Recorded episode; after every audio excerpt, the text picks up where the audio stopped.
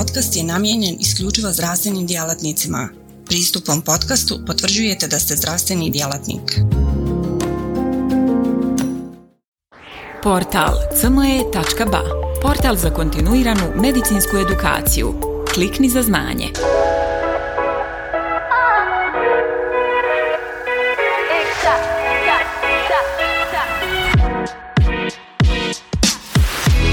Poštovani posjetitelji portala cme.ba, dobrodošli. Želio bih vas sve pozdraviti na ovom stotom jubilarnom predavanju CME aktivnosti, CME tečaj, nazovite kako hoćete. Za ovu priliku kao urednik portala cme.ba i njegov osnivač potrudio sam se da napravim jedno predavanje koje je vrlo aktuelno ovih dana s obzirom na neracionalnu upotrebu antibiotika koju srećemo u kliničkoj praksi u sklopu COVID-19 pandemije. A razlog za ovo predavanje naravno i upotreba inhibitora protonske pumpe vrlo često kod ovih pacijenata ili H2 antagonista, pa ćemo se u današnjem predavanju malo više osvrnuti na ovu temu. Dakle, danas govorimo o Clostridium difficile infekciji i inhibitorima protonske pumpe.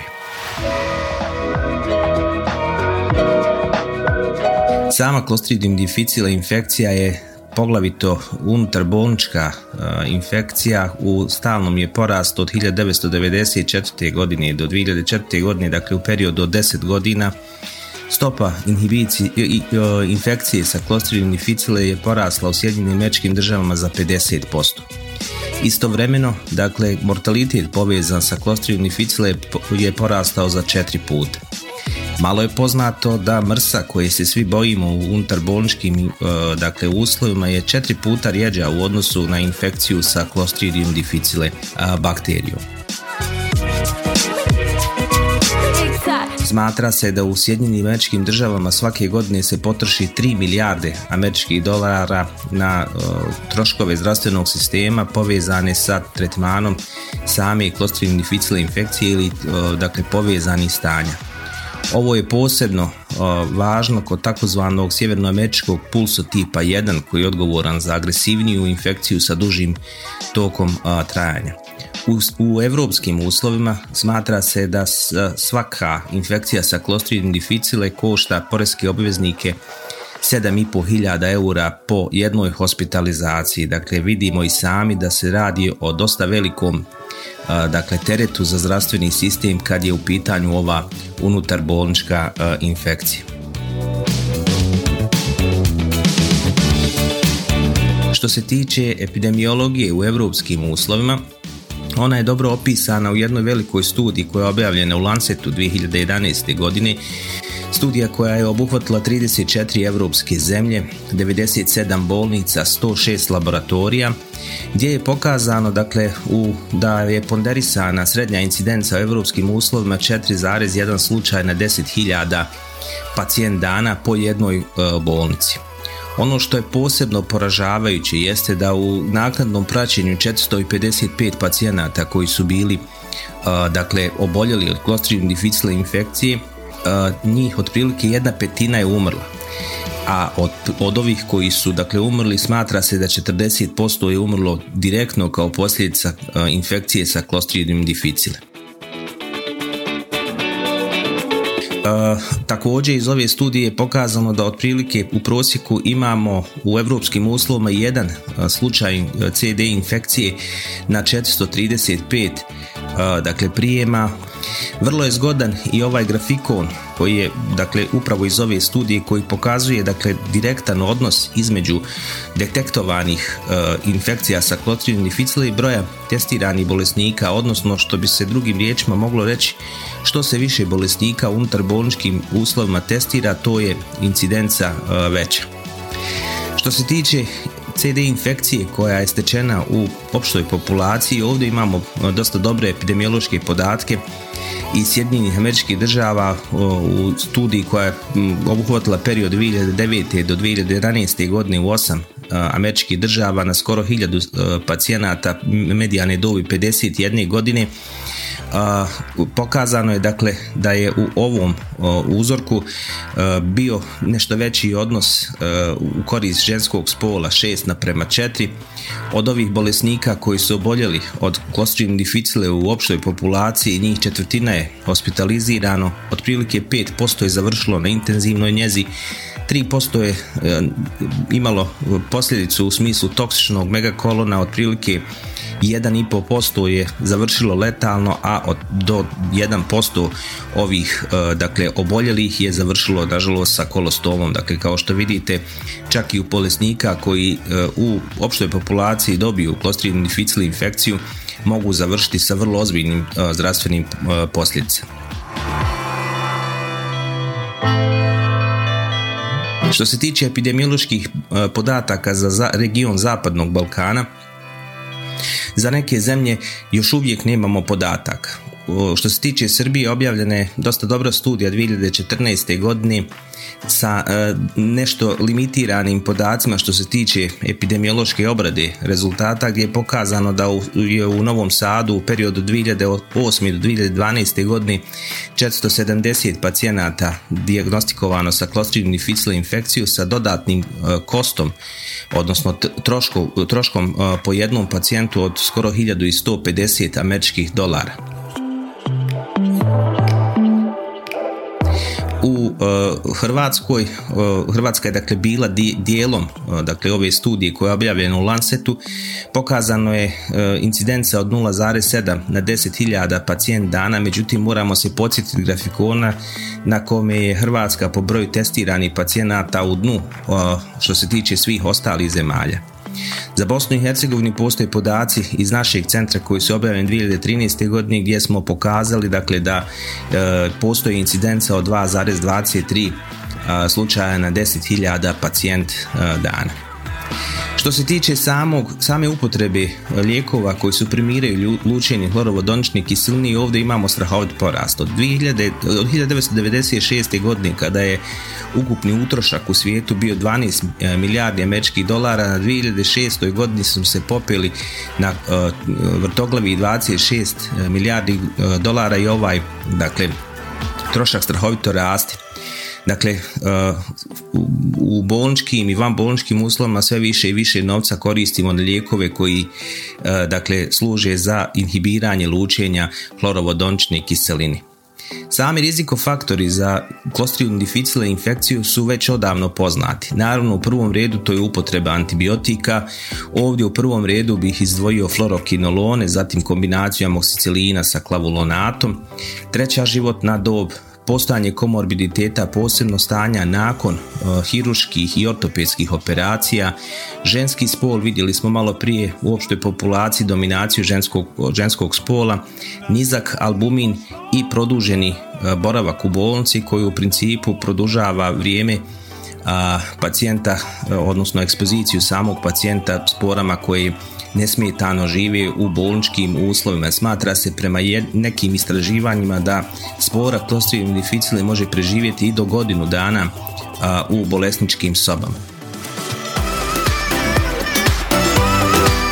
Što se tiče upotrebe uh, dakle lijekova koji su primiraju lučeni hlorovodonični kiseline i njihove povezanosti sa Clostridium difficile prva studija koja je dakle prijavljena je objavljena 1982. Uh, godine nakon toga je slijedio čitav niz studija koji su se bavili ovom, ovim problemom a što je sve skupa natjeralo američku FDA da izda jednu vrstu komunikea upozorenja da bi bilo potrebno obratiti pažnju na upotrebu inhibitora protonske pumpe odnosno da postoji povezanost sa infekcijom sa Clostridium difficile.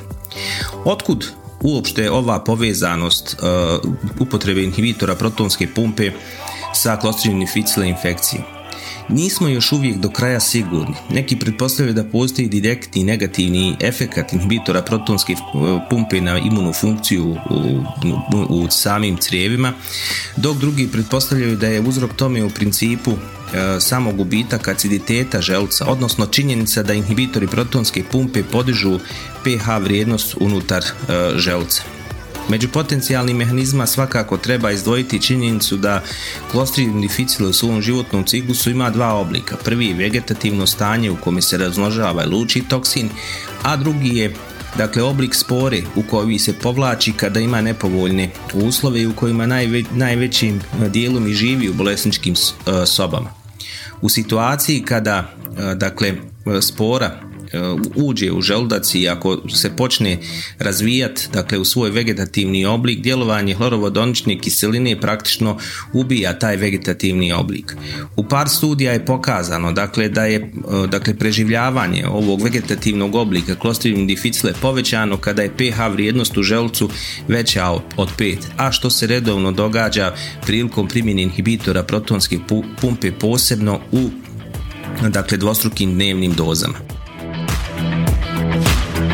Najvjerovatniji mehanizam za ovu povezanost leži u činjenici da kad spore Clostridium difficile uđu u želdac, normalan želdac koji nije inhibiran inhibitorima protonske pumpe, dolaze ponovno na, na jednu nepovoljnu životnu sredinu i prelaze dakle u crijeva i vrlo se kasno počnu razmnožavati, odnosno prelaziti u svoj vegetativni oblik. U situaciji kad imamo pH vrijednost preko 5 pri djelovanju inhibitora protonske pumpe praktično već u želucu, dakle počnu da prelaze u vegetativni oblik tako da u crijevima dolaze u dosta većem broju i mogu na taj način da se više ovaj namnože i praktično je li količina tog inokuluma postaje veća. Koliko uopšte inhibitori protonske pumpe doprinose a, pojavi infekcije sa Clostridium difficile? Ovo je jako lijepo pokazano u dvije meta-analize koje su uporedo objavljene u American Journal of Gastroenterology 2012. godine jedna od Jana Ratana i saradnika, druga Kvoka i saradnika u kojima su pokazano, pokazani praktično slični rezultati, odnosno da je rizik za Clostridium difficile infekciju otprilike 1,7 kod upotrebe inhibitora protonske pumpe. Ova druga meta-analiza je pokazano je bolje kvaliteta pa ćemo u dalje dakle, toku predavanja više obratiti pažnje na nju. Dakle, u ovoj meta-analizi evaluirano je 419 e, studija, na kraju je uključeno, e, uključeno 42 studije 41 ovaj, e, članka i ovdje su pokazani dakle, ti inicijalni rezultati iz dosta obimne i velike meta-analize. Prema rezultatima ove meta-analize, dakle, relativni rizik za pojavnost inhibitor, difficile infekcije je e, veći u onih pacijenata koji su primali inhibitore protonske pumpe sa relativnim rizikom od 1,74. Međutim, vrlo je bitno voditi računa o tome da je i e, na kvadrat, odnosno koeficijent heterogenosti 86%, dakle značajno je veći od 70%, tako da se smatra da je ova metanaliza donekle nepouzdana u svojim rezultatima. Svejedno prema rezultatima ove meta-analize, e, broj koji je potreban za e, pojavu jedne e, dakle Clostridium difficile infekcije je 67, odnosno praktično na svaki 67 pacijenata tretirani sa inhibitorima protonske pumpe imamo po jednu Clostridium difficile infekciju. Dakle, kakav je dodatni uticaj dodavanja inhibitora protonske pumpe s obzirom na bazalni rizik za infekciju Clostridium difficile? Praktično dodavanje inhibitora protonske pumpe u opštoj populaciji dovodi do jednog novog slučaja na hiljadu tretiranih. Ukoliko imamo pacijenta koji se prima u bolnicu bez antibiotika, ovaj E, do, impakt je pet novih slučajeva na hiljadu prijema, a ako dodajemo sa i antibiotike i primamo takvog bolesnika u bolnicu, dolazimo do frapantnih 30 novih slučajeva na hiljadu e, prijema. Dakle, kao što vidite, kombinacija inhibitora protonske pumpe sa antibioticima značajno, značajno diže rizik od e, dakle, infekcije sa Clostridium difficile, posebno u unutar bolničkim uslovima. Što se tiče rekurencije i u ovoj, u ovoj meta-analizi i taj dio dakle analiziran i pokazano je praktično da je relativni rizik 2,5 odnosno da se rizik za rekurenciju klostridium difficile pri dodatku inhibitora protonske pumpe penje za 150 i posto. Međutim, kao i svaka meta analiza i ova ima bitne limitacije i to je pokazano i u komentaru urednika za meta analize u ovom časopisu. Jedan jedna od glavnih limitacija jeste značajna heterogenost studija koja je 82%, sam ovaj broj govori da se radi o dosta nepouzdanim rezultatima. Dalje u, u dakle, meta-analizu su uključene observacijske studije, e, nije analiziran e, efekat e, dakle, samog trajanja tretmana i naravno efekat same visine doze, tako da je od strane ovog dakle urednika preporučeno da se ovi rezultati uzmu sa velikim ovaj obzirom odnosno što bi rekli stari latini cum grano salis. Međutim, s obzirom na broj studija koje je pokazano ovdje i broj ispitanika koji je uključen, jasno je da se radi o vrlo bitnom statističkom signalu gdje se mora voti računa pri upotrebi inhibitora protonske pumpe. Ima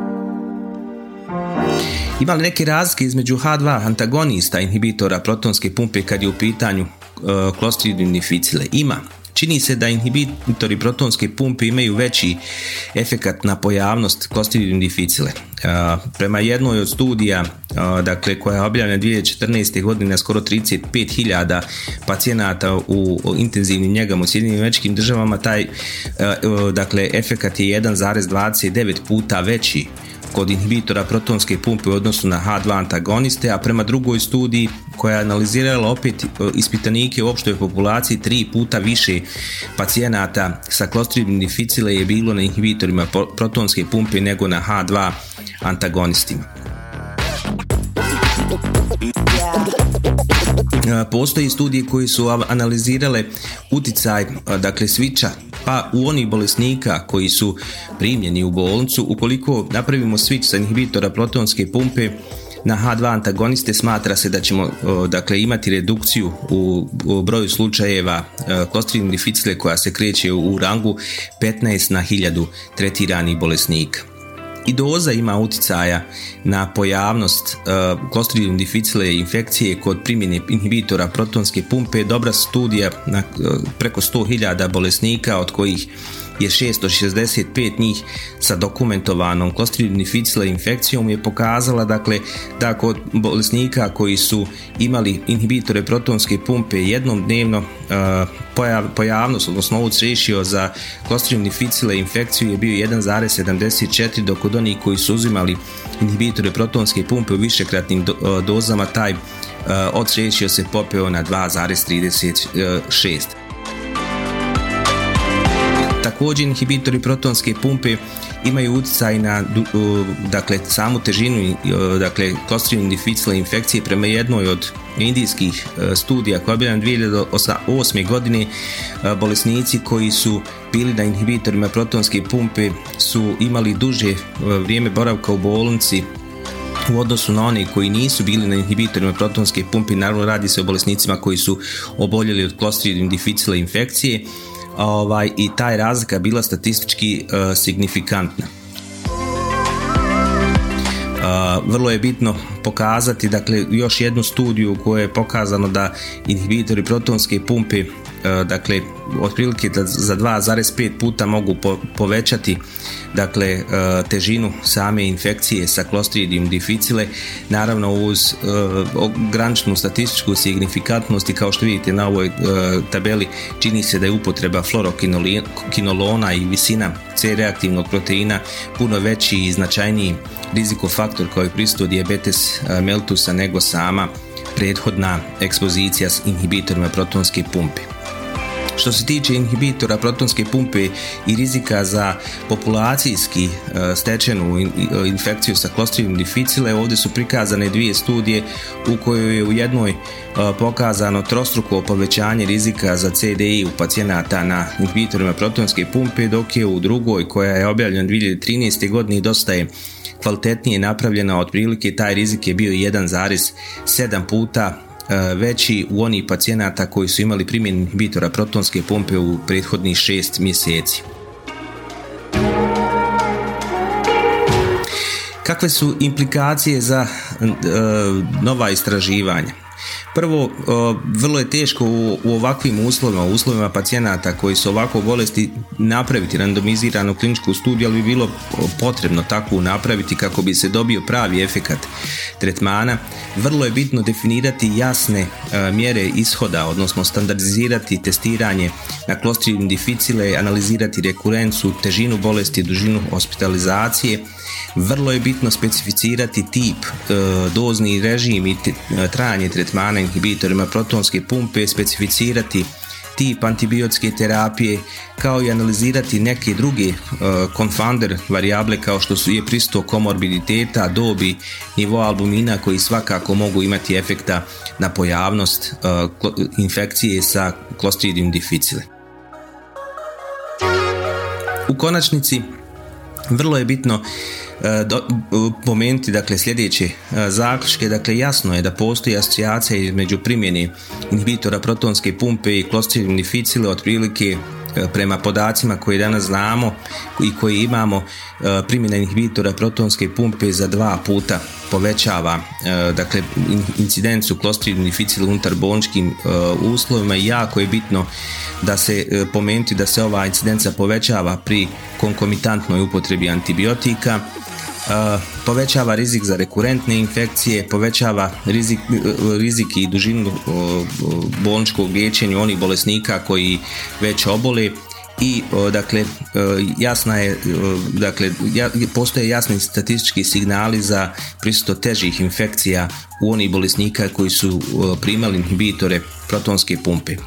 Ovo sve skupa zahtjeva od nas da vrlo pažljivo koristimo inhibitore protonske pumpe posebno u kombinaciji sa antibioticima i posebno u starijih bolesnika koji su primljeni u bolničkim uslovima i ako je već potrebno da primjenjujemo terapiju za suprimiranje hlorovodonične kiseline možda je bolje da primijenimo H2 antagoniste i naravno da primijenimo vrlo bitan, vrlo pažljiv monitoring pacijenata koji su na terapiji inhibitorima protonske pumpe. Inhibitori protonske pumpe se vrlo često neracionalno daju posebno bolesnika koji su u intenzivnim e, njegama i vrlo je bitno u takvim situacijama dakle da se inhibitori protonske pumpe odnosno prevencija dakle stres sulkusa i gastrointestinalnog krvarenja radi samo u onih pacijenata koji imaju visok rizik od e, krvarenja da se u ovih drugih možda ipak upotrijebi neka druga terapija kao što su već pomenuti H2 antagonisti. Dakle, sa naučnog aspekta, iako postoji jasna asocijacija između primjene inhibitora protonske pumpe i Clostridium difficile infekcije, sadašnji dokazi još uvijek nisu dovoljno dakle, savršeni, nisu dovoljno kvalitetni, tako da je svaka interpretacija potrebna sa, jednim, sa jednom dozom zdravog razuma i zdravog e, naučnog razmišljanja s obzirom da inhibitori protonske pumpe daju jedan e, značajan benefit i dosta mali rizik od ostalih stanja, ali dakle u ovim posebnim populacijama pacijenata posebno u sadašnjoj situaciji kada se jako puno i vrlo često neracionalno primjenjuju antibiotici, primjena inhibitora protonske pumpe mora se uzeti u obzir e, pri tretmanu naših pacijenata. Portal cme.ba Portal za kontinuiranu medicinsku edukaciju. Klikni za znanje. Svaka revolucija počinje s idejom. U svijetu medicine ta ideja je neprekidno učenje, stalna evolucija i kretanje ka sve preciznijim i personaliziranijem pristupu. Dobrodošli na cme.ba Budućnost kontinuirane medicinske edukacije. Na cme.ba vjerujemo da medicinski stručnjaci nisu samo praktikanti, već inovatori, pioniri, istraživači mogućnosti. Svako novo otkriće, svaka nova tehnika, svaki novi komad znanja je korak prema zdravijem i sretnijem svijetu. U duhu onih koji su se usudili razmišljati drugačije, kreirali smo online portal koji pruža više od puke informacije. Nadmašuje tradicionalne granice edukacije nudeći imerzivno, dinamično i beskrajno prilagodljivo iskustvo učenja. Baš kao što skalpel u rukama vještog hirurga postaje instrument iscijeljenja, CME.ba u rukama radoznalog medicinskog stručnjaka postaje instrument unapređenja. Srce naše platforme je jednostavnost. Razumijemo da je vaše vrijeme neprocjenjivo, da svaka sekunda može napraviti razliku. Zato smo dizajnirali CME.ba da bude jednako intuitivan i efikasan koliko je i inovativan. Inspirirana najboljim svjetskim sučeljima, naša platforma vam omogućava da zaronite u bogatstvo znanja bez ikakvih ometanja ili kompleksnosti, kada god to želite i gdje god to želite, donoseći svijet medicine na dohvat vaših prstiju sa elegancijom jednog, besprijekornog dodira. Na cme.bat susret ćete se sa neprestano rastućim univerzumom sadržaja kuriranog od strane regionalnih i globalnih stručnjaka. Interakcija sa vrhunskim umovima u medicinskom polju, uključivanje u revolucionarna predavanja i dobivanje znanja koje će transformisati vašu praksu. Ali ne smatramo se zadovoljnima s trenutnim postignućima. Obavezali smo se na kontinuirano poboljšanje, težimo da cme.ba ostane zlatni standard za online medicinsku edukaciju. cme.ba je medicinska stranica za one malo bolje, iscijelitelje, inovatori, profesionalce koji se ne boje prekoračiti granice i preoblikovati medicinu. CME.ba je mjesto za vas. Razmišljajte bolje, učite bolje, budite bolji. Stoga kliknite za znanje i pristupite na cme.ba, gdje učenje nikad nestaje, gdje strast susreće profesiju, gdje medicina susreće inovaciju.